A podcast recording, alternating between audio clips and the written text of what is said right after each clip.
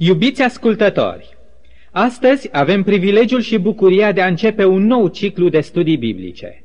După ce în ultimele cicluri de emisiuni am cercetat marile adevăruri biblice privind adevărata Biserica lui Hristos, care este crezul acesteia și care este fericita ei nădejde, m-am gândit că a sosit timpul ca să vorbim și despre adevărata zi de odihnă și închinare a Bisericii lui Hristos. A cunoaște cu siguranță care este acea zi, a o respecta și a o proclama în lume, aceasta este una din marile chemări ale Evangheliei. Chestiunea adevăratei zile de odihnă și închinare a fost adusă pe arena dezbaterilor publice mai mult decât orice alt subiect al Evangheliei. Și fără îndoială că anii care vor urma vor face din acest subiect unul din cele mai fierbinți puncte de confruntare și de discuție în lumea creștină. De fapt, dacă ar fi să privim puțin asupra istoriei încă de la începutul raportului biblic și până azi, acest subiect a fost foarte prezent și foarte controversat în diferitele lui aspecte. Dar aspectul actual care interesează pe foarte, foarte mulți creștini este care este adevărata zi de odihnă și închinare, duminica sau sâmbăta? La această întrebare se poate da un răspuns foarte scurt. Însă mai mult decât un răspuns scurt și câteva dovezi biblice, ceea ce este mai necesar este explicația de ce o zi și nu alta este adevărata zi de odihnă și închinare. Lumea creștină de astăzi este împărțită în două tabere. De o parte stau Biserica Adventiștilor de ziua șaptea, Biserica Baptistă de ziua șaptea, Biserica Penticostală de ziua șaptea și evreii, care, în armonie cu porunca patra din Decalog, serbează ziua șaptea săptămânii ca zi de închinare către Dumnezeu și zi de odihnă, adică ziua sâmbetei. De cealaltă parte, în cealaltă tabără, sunt toate celelalte biserici protestante, Biserica Ortodoxă și Biserica Catolică, care la un loc serbează prima zi a săptămânii, duminica. Cred că nu mai este nevoie să mai precizez că bisericile creștine care serbează duminica, în comparație cu cele ce serbează sâmbăta, sunt într-o majoritate zdrobitoare. Tocmai acest factor al majorității au determinat pe mulți creștini să ia ca un criteriu pe baza căruia să tragă concluzia. Adevărata zi de odihnă și închinare este aceea pe care majoritatea creștinilor o serbează. Dar, întreb, este oare majoritatea un semn de certitudine că adevărul este totdeauna de partea majorității? Desigur că pentru mulți oameni este mult mai ușor să țină cont de glasul majorității. Aceasta îi scutește pe mulți de riscurile și dificultățile inerente pe care trebuie să le întâmpine cei ce aleg să gândească altfel decât restul lumii. Dar, oare calea Evangheliei, calea pe care însuși Domnul Isus a ales să meargă, este ea calea largă, calea comodității, calea majorității sau calea cea strâmtă, calea minorității? Când se gândesc la faptul că majoritatea creștinilor de azi serbează ziua duminicii, mulți, foarte mulți creștini încetează să-și mai pună întrebarea dacă aceasta este adevărata zi, consolându-se cu gândul că dacă nu ar fi această adevărata zi, atunci, cu siguranță, că milioane întregi de creștini sinceri, serioși și consacrați ar înceta de a mai păzi duminica. Drept să vă spun, iubiți ascultători, nu am nicio îndoială că Dumnezeu are copii sinceri, serioși și profund credincioși, răspândiți prin toate bisericile creștine. Fiecare din aceștia trăiesc, după cea mai bună conștiință a lor, toată lumina pe care le-a descoperit-o Dumnezeu în biserica în care ei s-au stabilit. Eu cred că acești creștini formează acolo unde sunt elita bisericii invizibile a lui Hristos. Ei stau acolo unde se găsesc și țin aceeași zi de închinare pe care majoritatea creștinătății o serbează. Și aceasta pentru singurul motiv că încă nu au cercetat această problemă îndeajuns de mult și, drept urmare, până în prezent, nu au o lumină deosebită și clară cu privire la adevărata zi de odihnă. Convingerea mea este că mulți, foarte mulți dintre dumneavoastră, iubiți ascultători, vă găsiți în această situație. Știu că acolo, În biserica în care vă găsiți, dumneavoastră formați elita de preț a bisericii, a trupului invizibil al bisericii Domnului Hristos. Și mai știu că, potrivit cu cuvintele Sfântului Apostol Pavel, Domnul cunoaște pe cei ce sunt ai săi. Și mai devreme sau mai târziu, toți cei ce sunt ai săi vor fi adunați într-un singur staul. Să nu privim deci la ce face majoritatea, la glasul și direcția în care se deplasează majoritatea. În probleme de credință, de mântuire, este neînchipuit de primejdios să lași ca majoritatea să hotărească ce este adevăr sau nu. În această privință, istoria ne oferă niște avertizmente foarte serioase. Istoria ne confirmă faptul că, mai degrabă, întotdeauna, adevărurile Evangheliei au fost nepopulare și că aceia care le-au urmat au fost de fapt totdeauna în minoritate. Priviți puțin asupra vieții lui Noe și a familiei sale în contextul evenimentului cu care generația lui a fost confruntat, potopul. Noe a crezut pe Dumnezeu pe cuvânt, când a fost anul peste pământ și tot ce este pe el va trebui să se abată apele pustiitoare ale potopului. Cei ce au crezut au fost o extrem de mică minoritate, doar opt persoane, Noe și casa sa. Deși Noe a predicat această solie de avertizare timp de 120 de ani, majoritatea lumii a refuzat cu îndârjire să creadă și să dea ascultare acestui mesaj divin. În ciuda faptului că exista o majoritate care era de altă părere, totuși potopul a venit și toți oamenii, în afară de cele opt suflete ale familiei lui Noe, au pierit înecați de ape. Vedeți? Înțelegeți lecția? Oricât de confortabil și de liniștitor ar părea la un moment dat să te așezi de partea mulțimii, de partea majorității, pe atât de primejdios este în ce privește mântuirea. Noi trebuie să ne așezăm de partea lui Dumnezeu, de partea soliilor sale, chiar dacă numai un număr foarte mic de oameni au ales să se așeze de partea adevărului divin. Cuvântul lui Dumnezeu este singurul criteriu sau punct de reper care trebuie să ne arate unde trebuie să ne găsim, pe ce poziție. Majoritatea, repet, nu este un criteriu de care se merită să ținem seama. Poate că un exemplu tot atât de impresionant ar putea să fie și generația care se găsea în viață la prima venire a Domnului Hristos, atunci când El s-a coborât ca un prunc printre noi oamenii. Spuneți-mi, vă rog, din câte cunoașteți, câți oameni, chiar din poporul ales al lui Dumnezeu, au crezut în El și l-au primit ca Mesia?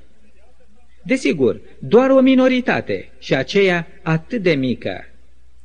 Totuși Isus era Sfântul lui Israel, sămânța lui David, Mesia cel făgăduit și mult așteptat.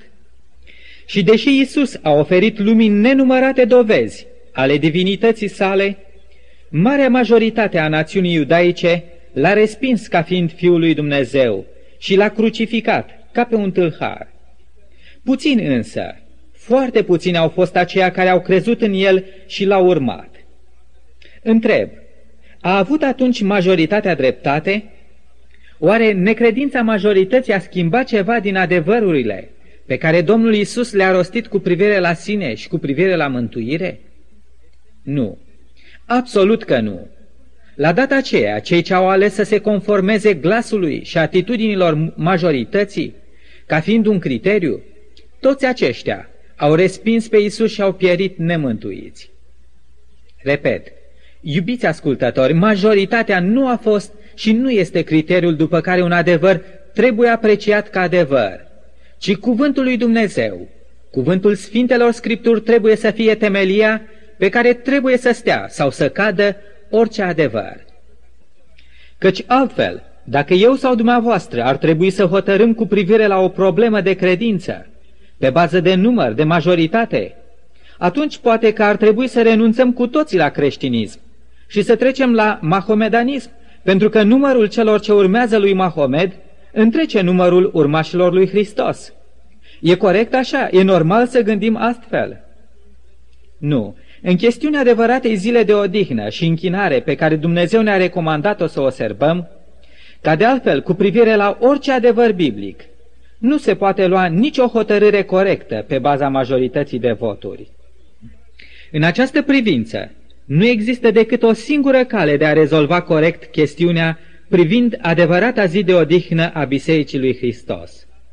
Și această cale este aceea, ca ambele părți, atât cei ce compun majoritatea, cât și cei ce compun minoritatea, să accepte Sfintele Scripturi ca fiind singurul îndrumător infailibil și să ne așezăm de partea adevărului lui Dumnezeu. Dar ce înseamnă în chip practic acest lucru? Ce înseamnă să accepti cuvântul Sfintelor Scripturi și să te așezi de partea adevărului pe care Dumnezeu ți-l descoperă? Permiteți-mi, vă rog, să vă răspund la această întrebare printr-o întâmplare care s-a petrecut acum câțiva ani în orașul Salem din statul Oregon. Unul din eroii principali ai întâmplării este pastorul adventist Dwight Nelson, care este pastor la Biserica Adventistă East Salem. El povestește cum, într-o zi de sâmbătă, 18 mai 1981, în timp ce sta la ușe pentru a ura bun venit membrilor săi la prima parte a programului, la școala de sabat, o membra a bisericii sale, Leta Kennedy, s-a apropiat de el cu dorința de a-i face cunoscut ceva important. Pe fața acelei membre se citea atât emoție cât și entuziasm. Aceasta a început să-i povestească pastorului Nelson că în săptămâna respectivă, în timp ce sta de vorbă cu o colegă de serviciu despre probleme de credință, colega ei fiind membră a unei biserici penticostale, a aflat că pastorul acelei biserici s-ar fi exprimat odată în predica sa că noi ar trebui să serbăm de fapt ziua șaptea săptămânii și nu ziua întâia. Nu e așa că este minunat faptul că și alți creștini remarcă adevărul Scripturii cu privire la sabat? A întrebat membra. Ce credeți că am putea face în această privință? Și pastorul Nelson a întrebat pe membra sa dacă își aduce cumva aminte de numele acelei biserici penticostale și apoi i-a cerut ca să-l țină la curent cu tot ceea ce colega ei de serviciu îi va mai face cunoscut. Mă gândeam, mărturisea pastorul Nelson, că ceva trebuia să fie întreprins. Însă a intra în biroul unui alt pastor din altă biserică și să-i spui că ai auzit despre el care de gând să devină un păzitor al sabatului, ar fi fost poate ceva cu totul nepotrivit și nepoliticos. Câteva săptămâni mai târziu, pe data de 1 iunie, pastorul Nelson primește un telefon de la un membru adventist din altă biserică din Salem, care îi face cunoscut că există în oraș o biserică neadventistă, al cărui pastor este pe punctul de a face o schimbare în ce privește ziua de închinare, de la duminică la sâmbătă. Și acel membru l-a asigurat pe pastorul Nelson că lucrurile sunt cu totul adevărate, deoarece le știe chiar din gura sorei lui, care este membră a acelei biserici. Două relatări separate, la o distanță de numai câteva săptămâni. Totul mi s-a părut că este ca și cum Dumnezeu vrea să trimeată o solie prin mine unui alt pastor creștin și unei alte biserici. De ce să mai aștept? Așa că într-o după amiază însorită, pastorul Nelson, împreună cu pastorul său asociat, Kevin Wilfley, pornesc spre biserica cu numele Adevărul de plin al Evangheliei. Înainte de a suna la ușe, cei doi pastori adventiști și-au unit din nou glasul în rugăciune pentru a cere de la Dumnezeu înțelepciune și tact. Când au sunat, le-a deschis ușa o doamnă tânără, iar o voce de bărbat din lăuntrul casei i-a întrebat, Cu ce vă pot fi de folos?" Pastorul Taylor este undeva în oraș. Eu sunt Larry Taylor, fiul și asociatul său. Și acest pastor tânăr i-a invitat în lăuntru, s-au așezat cu toți în jurul unei mese și păstorii adventiști au început să spună care este motivul acestei vizite. Desigur că, pentru început, acel pastor tânăr era foarte cumpănit în tot ce spunea, făcând eforturi vădite de a ascunde tot ceea ce el și tatăl său erau convinși cu privire la adevărata zi de odihnă. Dar pe măsură ce discuția continua, inimile tuturor s-au încălzit și s-au deschis. Și așa, pastorul Nelson a putut afla că atât tatăl cât și fiul, amândoi pastori ai unei biserici penticostale, au ajuns la convingerea că adevărata zi de odihnă este ziua șaptea săptămânii, sâmbăta, și că aceasta este serbată în mod corect nu numai prin încetarea oricărei munci obișnuite, ci și printr-o închinare deosebită înaintea lui Dumnezeu. De la cea primă întâlnire, pastorul Nelson a mai trebuit să aștepte încă vreo două săptămâni până când să se poată întâlni cu pastorul senior William Taylor. Cum s-au văzut în pragul casei, cei doi pastori s-au îmbrățișat și apoi au început discuția. Iată cuvintele pastorului Taylor, pastorul Pentecostal. Eu totdeauna am fost gata să argumentez pe baza Bibliei că duminica este adevărata zi creștină de închinare și pot spune că am câștigat multe bătălii. Dar, undeva în sufletul meu, toate aceste biruințe păreau mai degrabă ca niște umbre. O întrebare continua să stăruie în mintea mea. Oare este corectă, este biblică păzirea duminicii? Au venit apoi ani de seminar și apoi ani și ani de activitate. Între timp am dat peste o carte plină numai cu studii biblice, care poartă titlul Lecturi biblice pentru cercul familiei.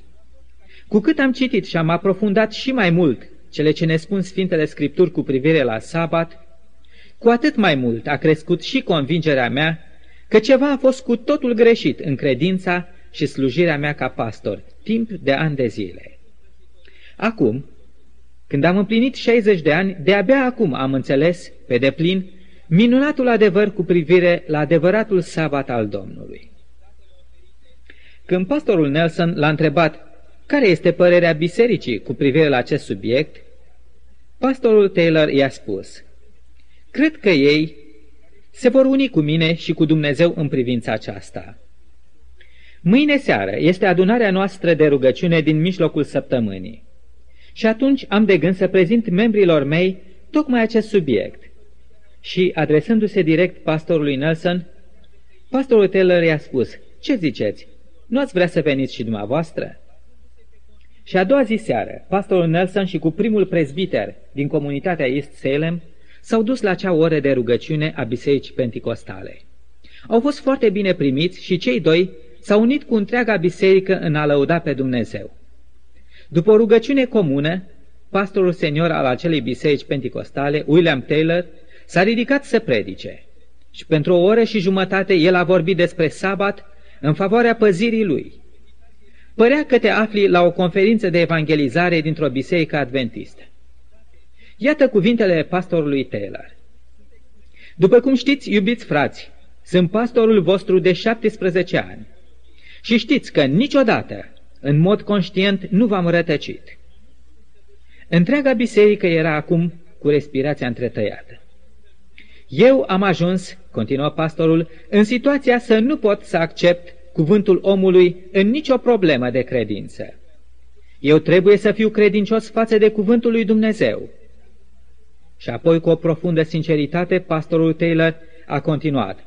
Poate că va trebui de aici înainte să vă alegeți un alt pastor. Tăcerea coborâse peste întreaga sală. Însă ce mă privește pe mine, eu nu pot și nu-mi voi schimba convingerea. După ce și adres puțin glasul, a continuat. Cred, frații mei, că Dumnezeu dorește să mă însoțiți în păzirea sabatului sfânt. A urmat apoi o pauză lungă. Membrii deja avuseseră ocazia ceva mai înainte ca să pună întrebări și să privească asupra răspunsurilor biblice. Acum sosise momentul deciziei fiecăruia. Invit pe toți aceia care vor să se unească cu mine în direcția în care Dumnezeu ne conduce, să se ridice în picioare. Desigur că primii care s-au ridicat au fost pastorul Nelson și primul prezbiter al bisericii sale, apoi alții și alții. Pastorul Taylor a continuat apelul său fierbinte. Când privirea sa a trecut printre rânduri, el a putut număra numai cinci persoane, care au refuzat să se ridice în picioare. Numai cinci, dintr-o adunare de aproape șaptezeci câți erau prezenți în acea seară. Și înainte de încheiere, pastorul Taylor a invitat pe pastorul adventist Nelson ca să încheie întâlnirea cu o rugăciune de consacrare. După aceea, el a spus, Frații mei, duminica viitoare va fi ultima dată când vom serba duminica. O singură duminică, pentru toți aceia care au lipsit în această seară. După aceea, săptămâna următoare vom serba primul nostru sabat împreună. Un amin plin de entuziasm a străbătut întreaga sală. De la data aceea, iulie 1981, acea biserică a afișat cu litere mari noua ei convingere, chiar pe firmă. Biserica Penticostală de ziua șaptea. În lunile care au urmat, pastorii Taylor, tatăl și fiul, au fost chemați de conducerea bisericii lor ca să dea o explicație privind noile lor convingeri. Și când a sosit ziua, cei doi pastori penticostali de ziua șaptea au oferit o apărare biblică a poziției lor încât nimeni din comitetul de conducere nu au putut oferi o contraargumentație. Ei au rămas penticostali și continuă și astăzi să fie. Dar ceea ce a fost cu totul impresionant în experiența acelei biserici a fost spiritul de receptivitate a celor creștini față de glasul Sfintelor Scripturi și bunăvoința lor de a prinde orice rază de lumină pe care Dumnezeu le-a pus-o la dispoziție. Iubitul meu prieten, eu cred că nu are practic nicio importanță în ce biserică creștină ai apucat să intri. Ceea ce are cu adevărat importanță sunt următoarele lucruri. Să fii sincer și credincios, să trăiești toată lumina pe care Dumnezeu deja ți-a descoperit-o și să stai continuu pe recepție pentru ca să asculți glasul lui Dumnezeu, care dorește să-ți ofere o lumină în plus. Studiază și aprofundează cuvântul său, Sfintele Scripturi. Dacă le vei urma, ele te vor conduce sigur spre Dumnezeu.